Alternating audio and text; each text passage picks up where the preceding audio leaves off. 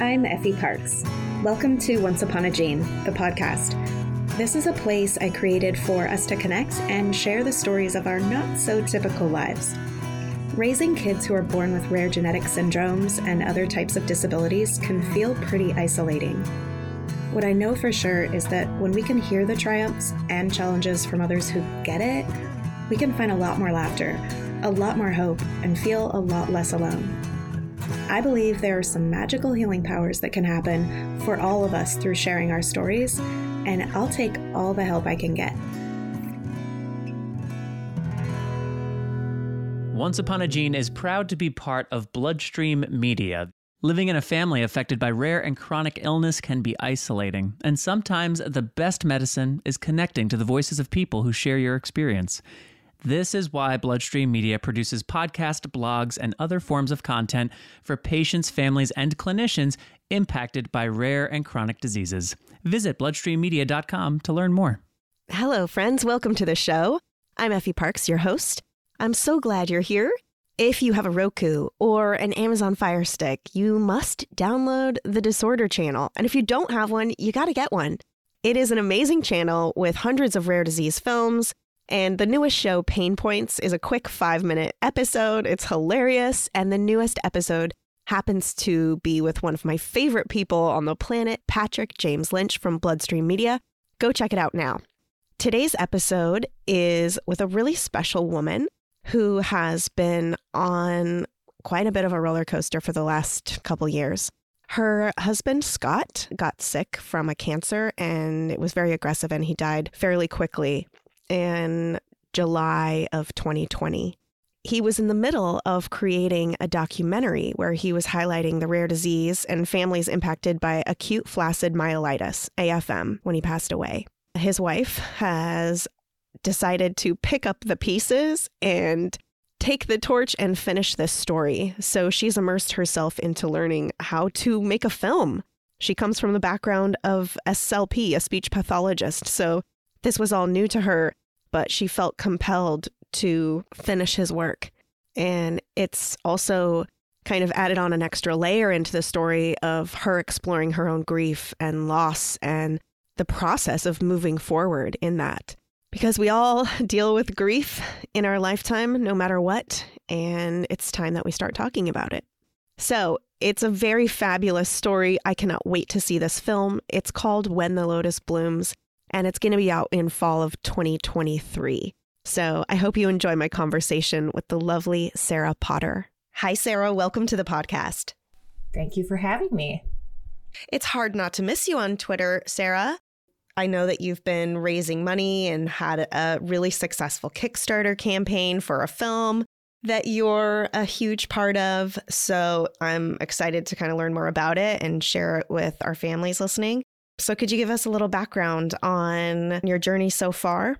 Yeah, absolutely. Um, so for those who aren't familiar, my husband was working on a film about a rare disease called acute flaccid myelitis, A F M for short.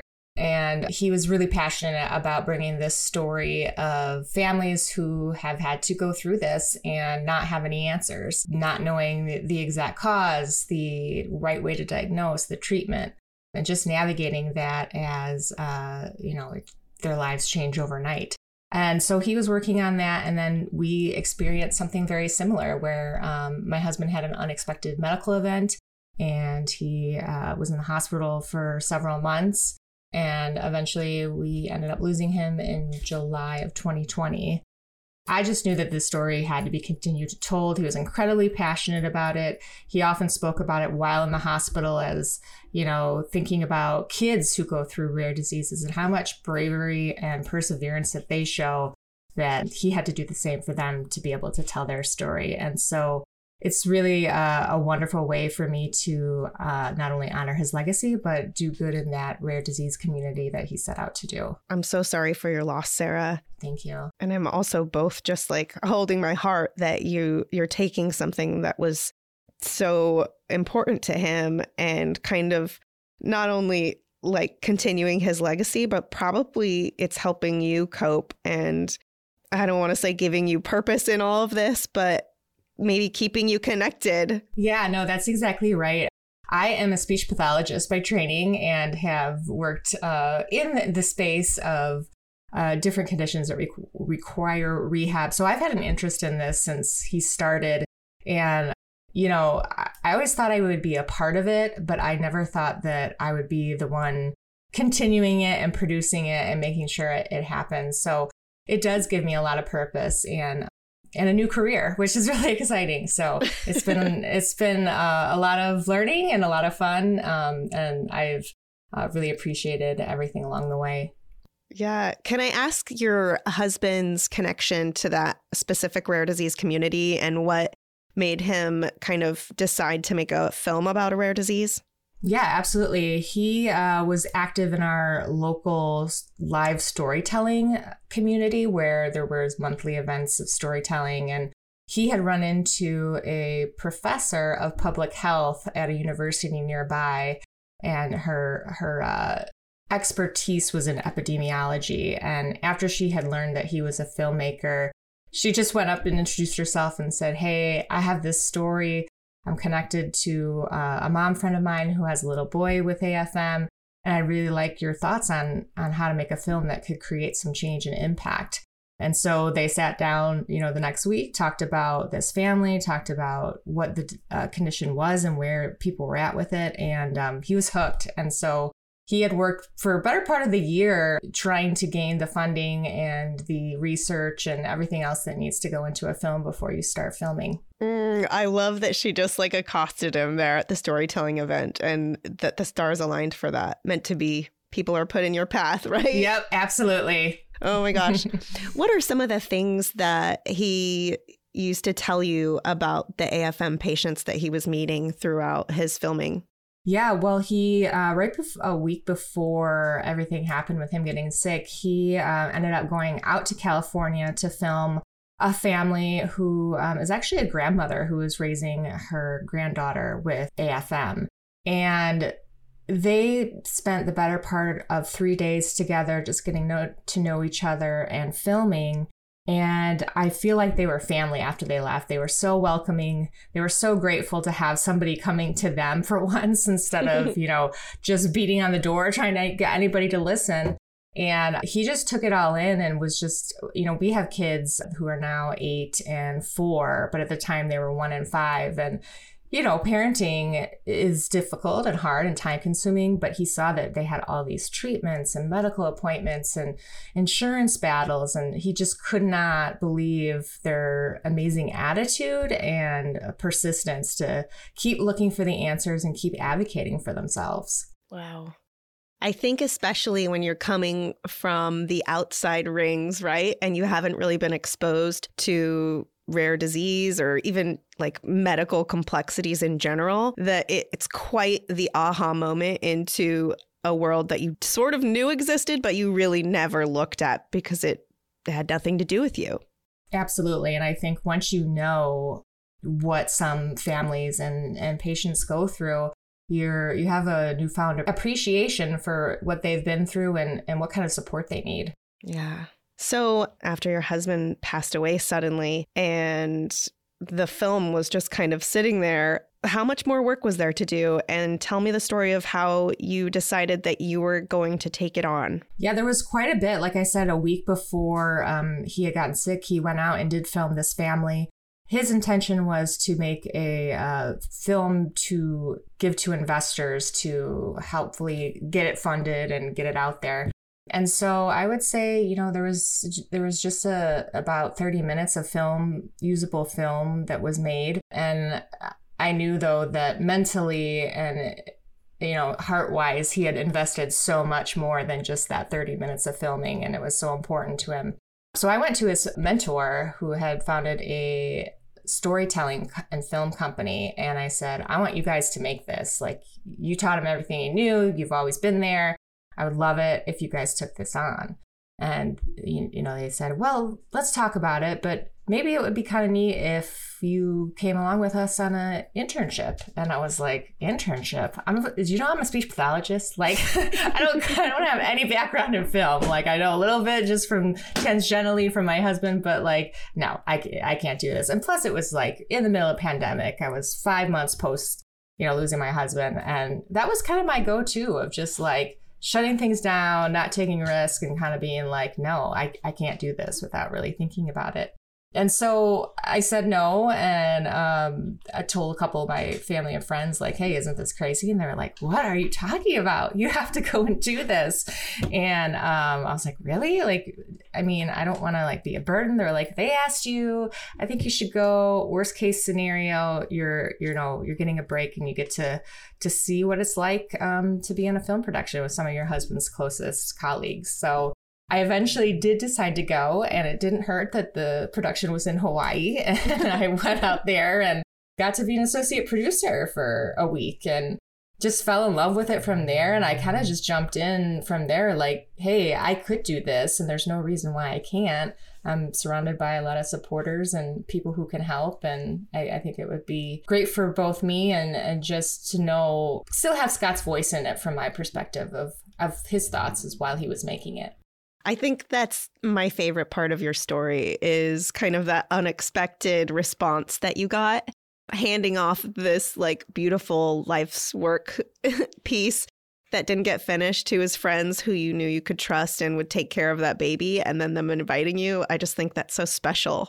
It absolutely is. And, you know, I think a lot of times in grief or, you know, when something unexpected happens with a diagnosis or hospitalization, a lot of the people that you don't expect show up for you and show up in the right way that you need. And I didn't know these people at all. I had never met them. And for them to kind of direct me on a new path and a way to move forward was huge. Yeah. What do you think it means to your husband that you're you're taking over this film project?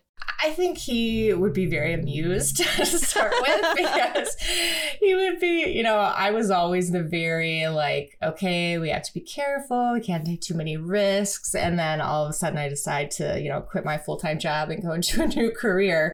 So he would be very uh, amused, but very happy because, you know, he he would know that somebody was taking over that deeply cared about it, and it had some background in the disability and rehab space. And um, I think he would just really love that I was connecting also with, you know, his filmmaker community. You mentioned grief and the people that show up that you wouldn't ever expect to be part of your journey, and then maybe even some of the most profound people. Mm-hmm. And I wonder, now that you've kind of been exposed to this rare disease world and you've been so immersed in it, how does your grief that you've been living with and that you'll live with forever, how does it align with the families that you're meeting now and the stories that you're kind of pulling out of them?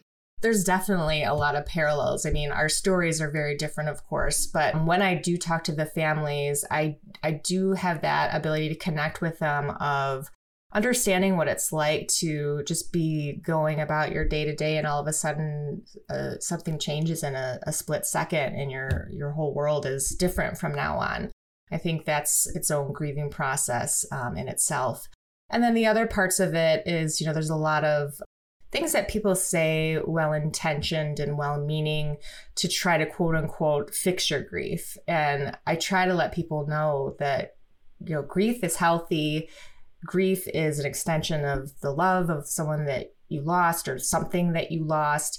And to try and fix it makes that person feel like their grief isn't valid. And so really helping that person carry the grief with them and continue to say the person's name or talk about, you know, what their life is like now and not avoid some of those topics that may seem like they should be hands off, but they really just need to be out in the open. And so we've we've really connected very quickly because of that shared experience. Yeah, I really think that that's probably going to bring so much more out of the storytelling from them, and then how you choose to edit it in the end, because you identify so closely with that piece and you're nurturing it and you're not hiding away from it, right? I think people can be so afraid. Right. You know, also a very important aspect is that grief is definitely not linear, and there's no such, I mean, there are stages to grief, but they are not pretty categories like they tell you. So it's it's definitely a process. process and a journey um, that you're just on once it happens. It makes me think of the journal from Megan Devine called The Carrying What Can't Be Fixed, How to Carry What Can't Be Fixed, right? Absolutely. She's actually been really instrumental in, in my grieving process of just flipping grief on its head to, you know, for me at least, and what my perception was, and makes it a lot easier. I don't want to say easier, but it makes it more manageable to go through it when you're given permission to grieve. Yeah, when you're given permission to grieve.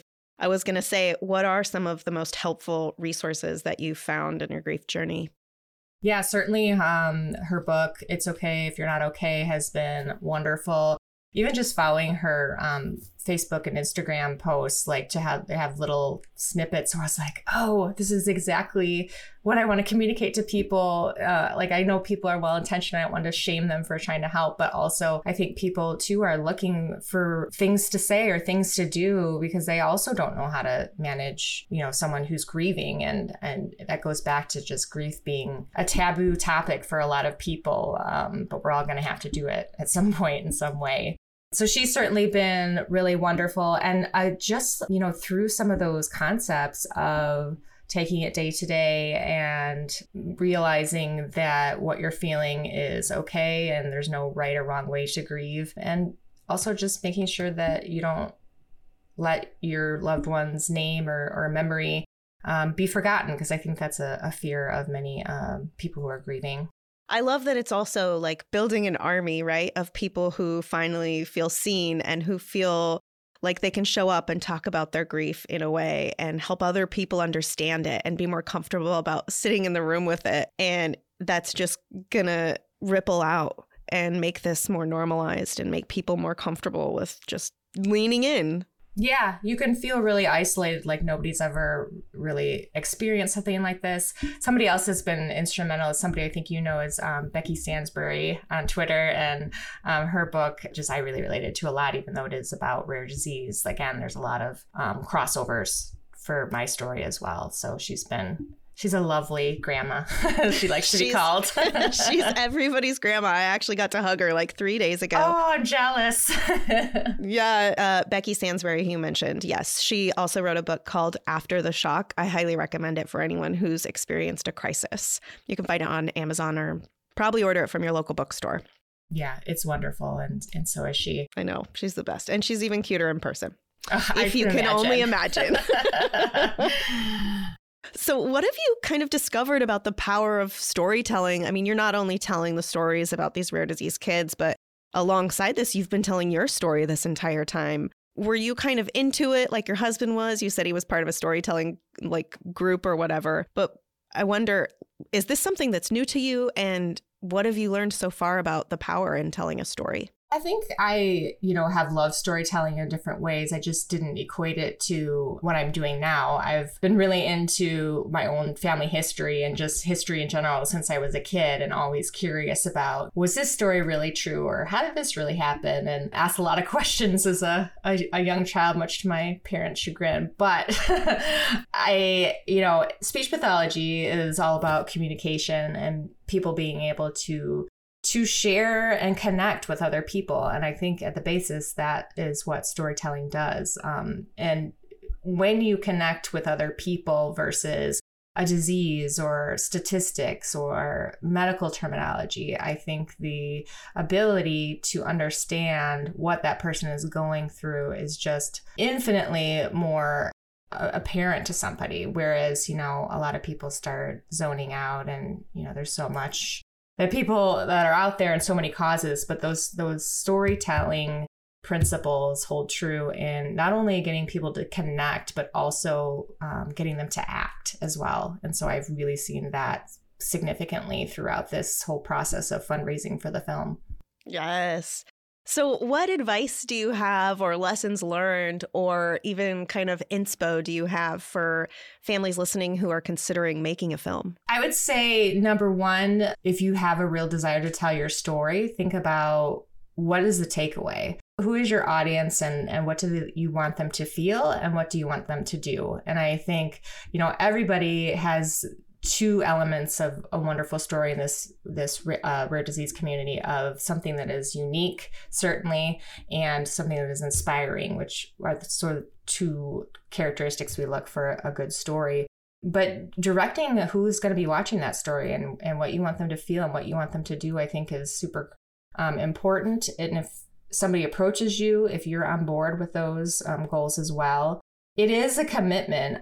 We don't come in and say, hey, we're going to sit you down for an interview and we'll be here for a couple hours and then see you later. For us, this documentary is following people in their real lives and them being open and vulnerable to us being a part of those difficult, messy, not uh, always rosy and sunshiny moments. And I think that's so critical for the audience to see in particular. Um, so there's definitely, you know, a lot of um, p- people's plates who are dealing with a rare disease. But I think also when you have that partnership, you really feel like you're seen, or this is going to make a difference. And that's the, the people that we've chosen to be in the documentary. Uh, that's why they're doing it. They they want to create that awareness. Yes. How successful was your Kickstarter? Like, would you recommend that being kind of a platform for people, or was that really difficult and stressful?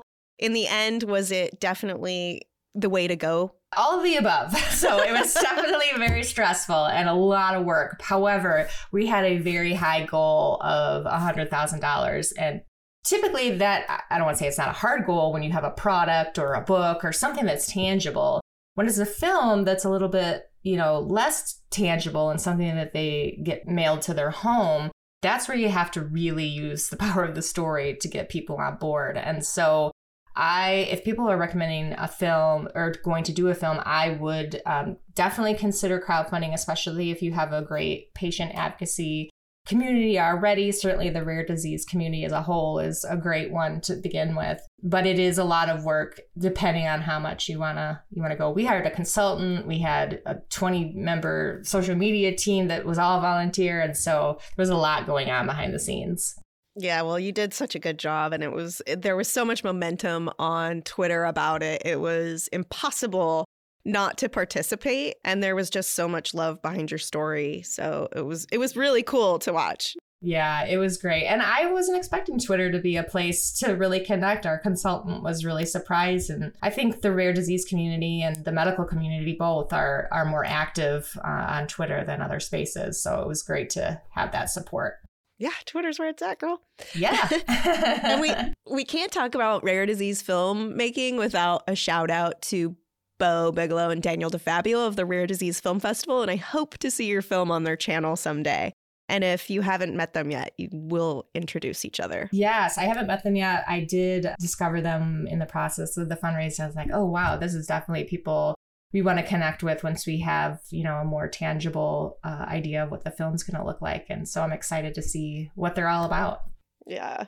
So do you think moving forward after this film comes out that you're going to continue to tell rare disease stories, or do you kind of have an idea of what's next on the horizon? Yeah, that's a great question. I think, you know, I have continued to work on other film projects not related to uh, rare diseases, but all have themes that create an impact in, in some way. And so that's what's really important to me, is finding those stories that are not being told, that are very unique and inspiring and, and can create change, um, whether those are films in the rare disease space or not. And I'm certainly open to working on another film about uh, rare diseases, because I've just been blown away by the community members and, and how much they care about what they're advocating for. So tell everyone when they can see your film, where they can go find it, how they can keep up with you. Yeah, it's kind of an evolving process. So our hopes is we we have sort of like a second round of investor funding that we need to uh, get going now versus in, in January to go through the next step of finishing the filming process. And then, of course, it goes to editing and sound and music and all those fun things. Our hope is that the film is completed by the end of summer twenty twenty-three. And then once it's done, you get to shop it around to streaming services or uh, film festivals. It's kind of just what sort of attention it gets once it's out, and, and going with a route that is going to get the most eyes on it is, is what I want to happen.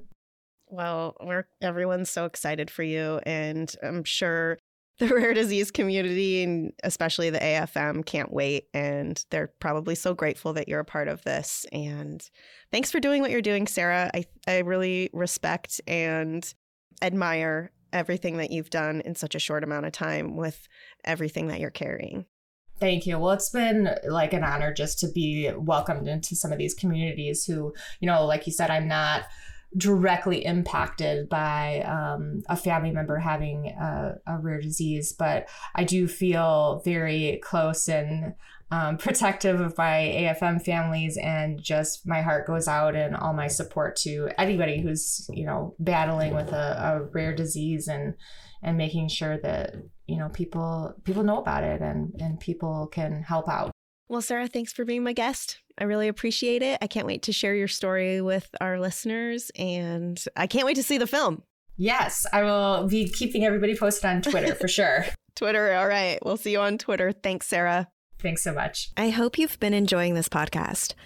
If you like what you hear, please share this show with your people, and please make sure to rate and review it on iTunes or wherever you get your podcasts. You can also head over to Instagram, Facebook, and Twitter to connect with me and stay updated on the show.